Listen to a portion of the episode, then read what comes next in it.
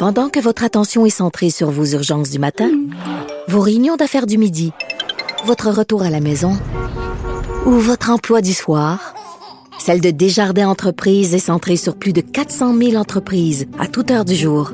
Grâce à notre connaissance des secteurs d'activité et à notre accompagnement spécialisé, nous aidons les entrepreneurs à relever chaque défi pour qu'ils puissent rester centrés sur ce qui compte, le développement de leur entreprise. Impossible de dissocier. Politiquement incorrect. On va parler de rage au volant. Le service de police de la ville de Montréal a enregistré un nombre record de 26 signalements de rage au volant en 2019. C'est huit fois plus qu'il y a dix ans, selon les chiffres obtenus par la presse en vertu de la loi sur l'accès à l'information. Qu'est-ce qui pousse un automobiliste à péter une fuse, comme on dit. On va en parler avec Antoine Joubert, journaliste automobile, animateur ici au du balado, le guide de l'auto euh, à Cube Radio. Salut Antoine. Salut. Tu te promènes tout le temps en auto. Est-ce que tu as été victime de rage au volant, toi? Euh, oui, absolument. Puis je, je, même la chose jusqu'à dire que à un moment donné, j'ai décidé vraiment de porter plainte pour voir à quel point c'était complexe. Ah oui. Euh, pour voir à quel point, à, quel point euh, ça pouvait être compliqué de porter plainte et de se rendre jusqu'au bout du processus. Alors, je vous raconte un peu l'histoire. Je suis euh, sur la 25 à la sortie du tunnel Hippolyte Lafontaine et euh, je dois prendre l'embrachement pour aller prendre la 40 en direction Québec. Euh, ma conjointe me suit dans un autre véhicule en arrière avec ma petite fille de l'époque, ça fait quand même une dizaine d'années tout ça. Et euh, il y a un jeune qui arrive à la dernière minute avec une vieille Honda Civic typique traditionnelle qui me coupe violemment pour aller prendre cet embranchement-là. Alors, je suis obligé de freiner et, euh, et je vois derrière moi ma conjointe qui freine également. Puis la première réaction que j'ai, c'est « Ah, vas-tu rentrer dedans? » Donc, je fais attention pour que les distances soient correctes. Et je vois, moi, la, la, la la tête de ma petite fille snappée carrément par en avant suite au freinage brusque qu'on doit.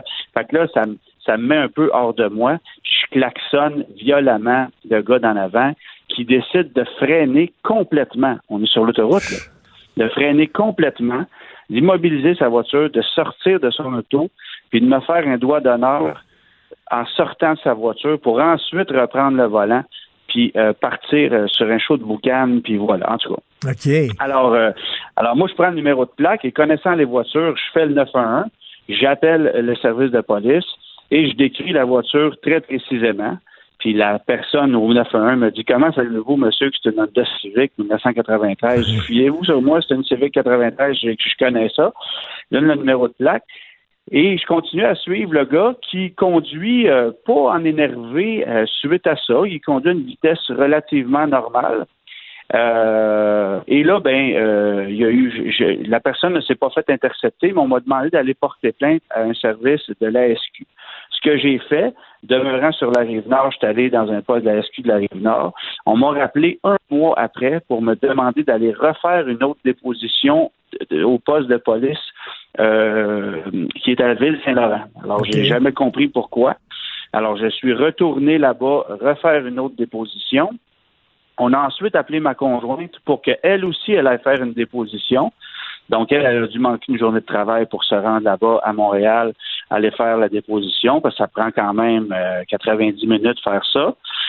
On m'a rappelé six mois après pour aller euh, revalider mes informations. J'ai dû retourner au poste euh, une, autre fois. Là, on est on est euh, sept, huit mois plus tard.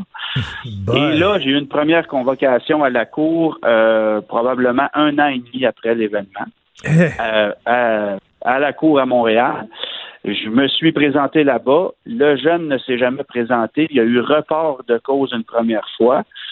Six mois plus tard, on est rendu à presque deux ans. Eh ben, et là, le jeune s'est présenté avec son avocat. Fait que deux ans plus tard, moi, j'ai perdu l'équivalent de quatre journées de travail. Ma conjointe a perdu deux journées de travail. Et, donc, deux ans plus tard, euh, on est à la cour et la juge euh, condamné à une amende de 1500 dollars et à 100 heures de travaux communautaires avec les accidentés de la route. J'ai trouvé quand même assez bien comme condamnation. Mais c'est pour vous donner une idée à quel point c'est compliqué de porter plainte dans un cas de rage au volant. C'est une bonne, une bonne condamnation. C'est une bonne condamnation, mais j'étais pas seul là-dedans. Puis le jeune avait 18-19 ans. Là. Un jeune avait 18-19 ans. C'est un cas parmi tant d'autres. On voit souvent euh, on voit souvent des cas de rage au volant aussi bêtes que, des gens qui se font couper, des gens qui sont distraits. Il y a toutes sortes de, choses qui peuvent arriver sur la route. Mais c'est certain que plus il y a de densité, plus il y a de trafic, plus il, y a, de mauvaise gestion de la construction, tout ce que tu voudras, plus ça fait enrager les gens. On voyait il y a quelques mois sur l'autoroute 13 Sud euh, une voie qui était bloquée pour absolument aucune raison, pas de travailleurs, hmm. rien de ça, mais ça ralentissait le trafic de façon épouvantable. Les gens, à un moment donné, perdent patience. je veux dire, je ne veux pas condamner, je, ne veux pas euh, approuver des cas de rage au volant, mais en même temps, la situation la circulation fait en sorte que ça ne peut que s'amplifier. Ben, tout à fait, tout à fait. Puis je lisais aussi un autre phénomène. Je lisais un psychologue qui est interviewé dans un journal, puis qui dit euh, ton auto, ton automobile, c'est plus rien qu'un moyen de transport, c'est un, un, milieu de vie, c'est quasiment un salon. Il y a des gens qui mangent dans leur auto, il y a des gens qui baisent dans leur auto, euh, il y a des gens qui se maquillent dans leur auto. Fait que quelqu'un qui te coupe, c'est comme si quelqu'un qui empiétait sur ton territoire à toi. C'est comme s'il entrait dans ta maison quasiment.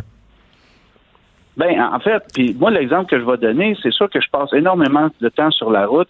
Euh, de par mon travail, de par le fait que je vais me déplacer souvent à Québec pour, pour le travail aussi, euh, je vis souvent sur la route. Moi, l'instinct que j'ai, c'est de prévoir des réunions téléphoniques ou des appels que j'ai à faire quand je suis sur la route en le faisant en main libre, évidemment, mais ça va faire partie de ma journée de mmh. travail que de mmh. passer du temps sur la route. Je veux dire, si je suis sur l'autoroute 40 entre Montréal et Québec, j'ai trois, quatre appels à faire, c'est parfait parce que je peux le faire à ce moment-là. Mais en même temps, ça peut être une source de, de, de, distraction que d'être au téléphone quand tu conduis, même si tu n'as pas d'appareil entre les mains. Fait qu'il faut être conscient de ça. Il faut être conscient que s'il arrive quelque chose, ben c'est la route qui prime et non pas l'appel. Donc, il y, y, a ça aussi qu'il faut prendre en considération, mais les gens, souvent, bon, ne, prennent pas ça en considération. puis, avec les, automobiles sont tellement maintenant rendues comme luxueuses et confortables, avec un bon système de son, avec, tu sais, oublies que tu es dans un champ, tu penses quasiment que tu es dans un, dans, un salon. Ben, écoute, puis je veux dire, moi, je regarde, je regarde juste les voitures Tesla, là. Euh, c'est facile d'aller mettre euh, sur le gros écran qu'il y a dans une Tesla, on peut mettre un channel YouTube et écouter de la télé là, là-dessus pendant qu'on conduit. Ah ouais. C'est interdit d'avoir son appareil entre c'est interdit d'avoir un appareil mobile entre les mains mais c'est pas interdit de manger un burger. Ben, c'est interdit d'écouter une série télé sur l'écran de la voiture, mais en même temps, c'est possible de le faire. Alors les gens, les gens le font. Puis il y a des, il y a des distractions de plus en plus grandes dans les voitures d'aujourd'hui. J'essayais une Lexus tout récemment la complexité du système d'infodivertissement qu'il y a là-dedans, euh, d'être capable d'aller, euh, ne serait-ce que de, faire fonctionner le système de navigation là-dedans, c'est un cauchemar si tu conduis ta voiture en même temps. C'est bien plus dangereux que de prendre ton téléphone mobile que tu connais par cœur, euh, tant qu'à moi, que de, que, que de faire fonctionner ce système-là. Écoute, j'ai vu, j'ai déjà vu quelqu'un qui, j'ai déjà vu quelqu'un qui conduisait sur l'avant avec le journal ouvert là, sur son volant. Ok, il lisait le journal. Tu sais, t'as pas le droit de toucher à ton cellulaire, mais tu peux avoir un hamburger, puis une frite, puis un côte dans les mains. Tu peux te maquiller, tu peux te raser. J'ai déjà vu quelqu'un qui se rasait avec un rasoir électrique. Tu peux lire le journal. je pense que le plus drôle que j'ai vu, puis ça, ça fait pas longtemps, c'est une camionnette F-150. Le gars jouait de la batterie avec deux baguettes de drum sur son volant en conduisant. Ça, j'ai trouvé pas pire. j'ai vraiment trouvé ça génial. là, on pousse. Le gars, il a pris la peine d'amener ses, ses, baguettes de drum, puis de, de, de, de, se mettre de la musique dans le camion, puis let's go. On joue de la batterie. Euh, il y a toutes sortes de trucs. On a, on a, on a légiféré sur le cellulaire et c'est très bien, mais je pense qu'il faudrait se rendre peut-être un peu plus loin que ça. Puis, je veux dire, la rage au volant, il faut la condamner. Il faut surtout faciliter euh, la condamnation parce que le, la façon de faire est tellement complexe. Bon, moi, c'était un cas où c'était la Sûreté du Québec. Il y a eu des changements de district. Je ne sais pas pourquoi. Euh, il n'y a personne qui a pu m'expliquer pourquoi il a fallu que j'aille porter plainte trois puis quatre fois avant de me rendre en cours, puis qu'il y a eu un report de cause, puis tout ça. Mais à un moment donné, à partir du moment où tu es un témoin, euh, je veux dire, bon, moi, c'était facile en plus parce que quelqu'un qui me conduisait, qui était capable de de, de seconder euh, ce que moi j'avais ce que j'avais dit, mais s'il n'y a pas de témoins, j'imagine que c'est encore plus compliqué. C'est pas moi l'expert, euh, je suis pas un expert policier pour vous dire comment tout le processus fonctionne, mais moi j'ai décidé de pousser ça parce que j'ai écrit un article suite à ça et j'ai voulu savoir comment ça fonctionnait. Je me suis rendu compte que c'était extrêmement compliqué. Donc les gens qui font de la rage au volant n'ont pas vraiment de crainte à avoir parce que moi, j'ai pas l'impression qu'il y a beaucoup de gens qui se rendent au bout du processus pour condamner la chose. En tout cas, si je pense sincèrement que le jeune qui, qui, qui, a été condamné à 100 heures de travaux communautaires avec des accidentés de la route, il s'en souvient encore aujourd'hui, ça c'est clair. Puis c'est pas, c'est certainement pas le 1000 pièces qu'il l'a achalé, peut-être que oui. Le 1000 ou 1500 pièces d'amende qu'il avait eu à cette époque-là, oui, le montant est considérable, mais c'est surtout le temps qu'il a fallu qu'il passe avec des gens qui ne l'ont pas eu facile, tu sais. Ben oui. Euh, ben, ça, ça j'avais trouvé ça très bien. Merci beaucoup, bravo d'être allé euh, jusqu'au bout du processus. C'est pas tout le monde qui l'aurait fait. Merci beaucoup, Antoine Joubert. Et on rappelle que tu animes le balado ici, le guide de l'auto à Cube Radio. Merci. Un grand plaisir. Merci Bonne. Salut, Jonathan. As-tu été victime de rage au volant, toi? Euh, ben, la rage au volant, pas tant, là, mais tu sais, des épisodes qui auraient pu en arriver là, oui, ça m'est déjà arrivé. Mais, euh, mais moi, personnellement, je m'assagis en vieillissant, là, parce que il fut un temps où j'aurais été du style, oh, moi, tu me cherches, hein? moi, aussi, je suis capable de te coller au cul, mais ah là, je suis rendu assez. Euh... T'aurais été plus prime. Ouais, oh non, mais je l'étais, j'étais plus prime avant, mais là, je suis rendu très. Je sais pas, probablement le fait d'avoir des enfants, la maturité. Tu sais jamais sur quelle espèce de bozo tu vas tomber. Non, non, je, tu sais jamais. Écoute, j'ai stationné mon auto, euh, tu sais, c'était un peu serré, là, mais j'ai stationné entre deux chars. Puis là, le gars est sorti de son char en avant, puis t'as touché à mon char. Je dis non, j'ai pas touché, j'ai fait attention. T'as touché à mon char, puis il était bien énervé que j'ai touché à son char. Il y en a qui sont... Mais remarque, ça se peut qu'il t'avait déjà vu conduire avant aussi. C'était qu'il savait que toi, tu conduis au son. Là. En va reculer un peu. Toi, t'as pas... Ben, en fait, il y a des... Dans les nouvelles voitures, tu as des sensors qui font pip, pip, pip, pip, pip, pip, pip, quand tu approches. Mais toi, c'est le sensor, mais euh, plus standard, tu, euh, de, de, base. Toi, sur ça fait bang! Oh, quel sens! ah oui, hop, il y, a un mur, là. Quand, tu venais faire de la radio à Québec, là, je le savais tout le temps quand t'étais là. Parce que je rentrais dans le stationnement, dans le souterrain, puis t'avais un char parké au 45 quelque part. tout là, là. Parké tout C'est vrai, Christy. C'est vrai, tabarnouche. De quoi tu nous parles dans ton show aujourd'hui? Je vais parler. Mon Dieu, le piton collé matin. Je vais parler avec Maître euh, Stéphane Enfield. T'as vu euh, Eva Rose, là, la jeune travailleuse ben camerounaise, qui a. Hier, là, j'aurais gagé ma, ma, prochaine paye que le ministre de l'Immigration était pour intervenir dans la journée, puis que wow, wow, wow, tu sais, finalement, elle est une extrémiste, elle reste ici, elle est contente, finalement, son dossier va, être considéré. Non, non, elle, est rendue, là. Elle est rendue au Cameroun. Hein? Je trouve ça incroyable. On va en parler avec euh, Maître euh, Stéphane Enfield. Peut-être lui demander en même temps si finalement il va se lancer oui, dans ben oui. PQ. Ben oui. Hey, Guy Nantel. T'as-tu les demandes de Guy Nantel? Ben, il veut, il veut pouvoir, il dit... Si, mettons, euh, vous faites le débat un soir où il y a un show, faites un accommodement, déplacez le débat parce que moi, c'est important de faire un show. Mais ça, c'est la moins pire de ces trois demandes. Ah oui? C'est la, la moins pire parce que l'autre demande après ça, c'est qu'il veut pas que ces, euh, spectacles soient vus comme étant des, euh, des dépenses électorales, alors qu'il y a potentiellement du monde qui vont être dans la salle, qui vont dire ben un pays. Avec Guy, on veut un pays.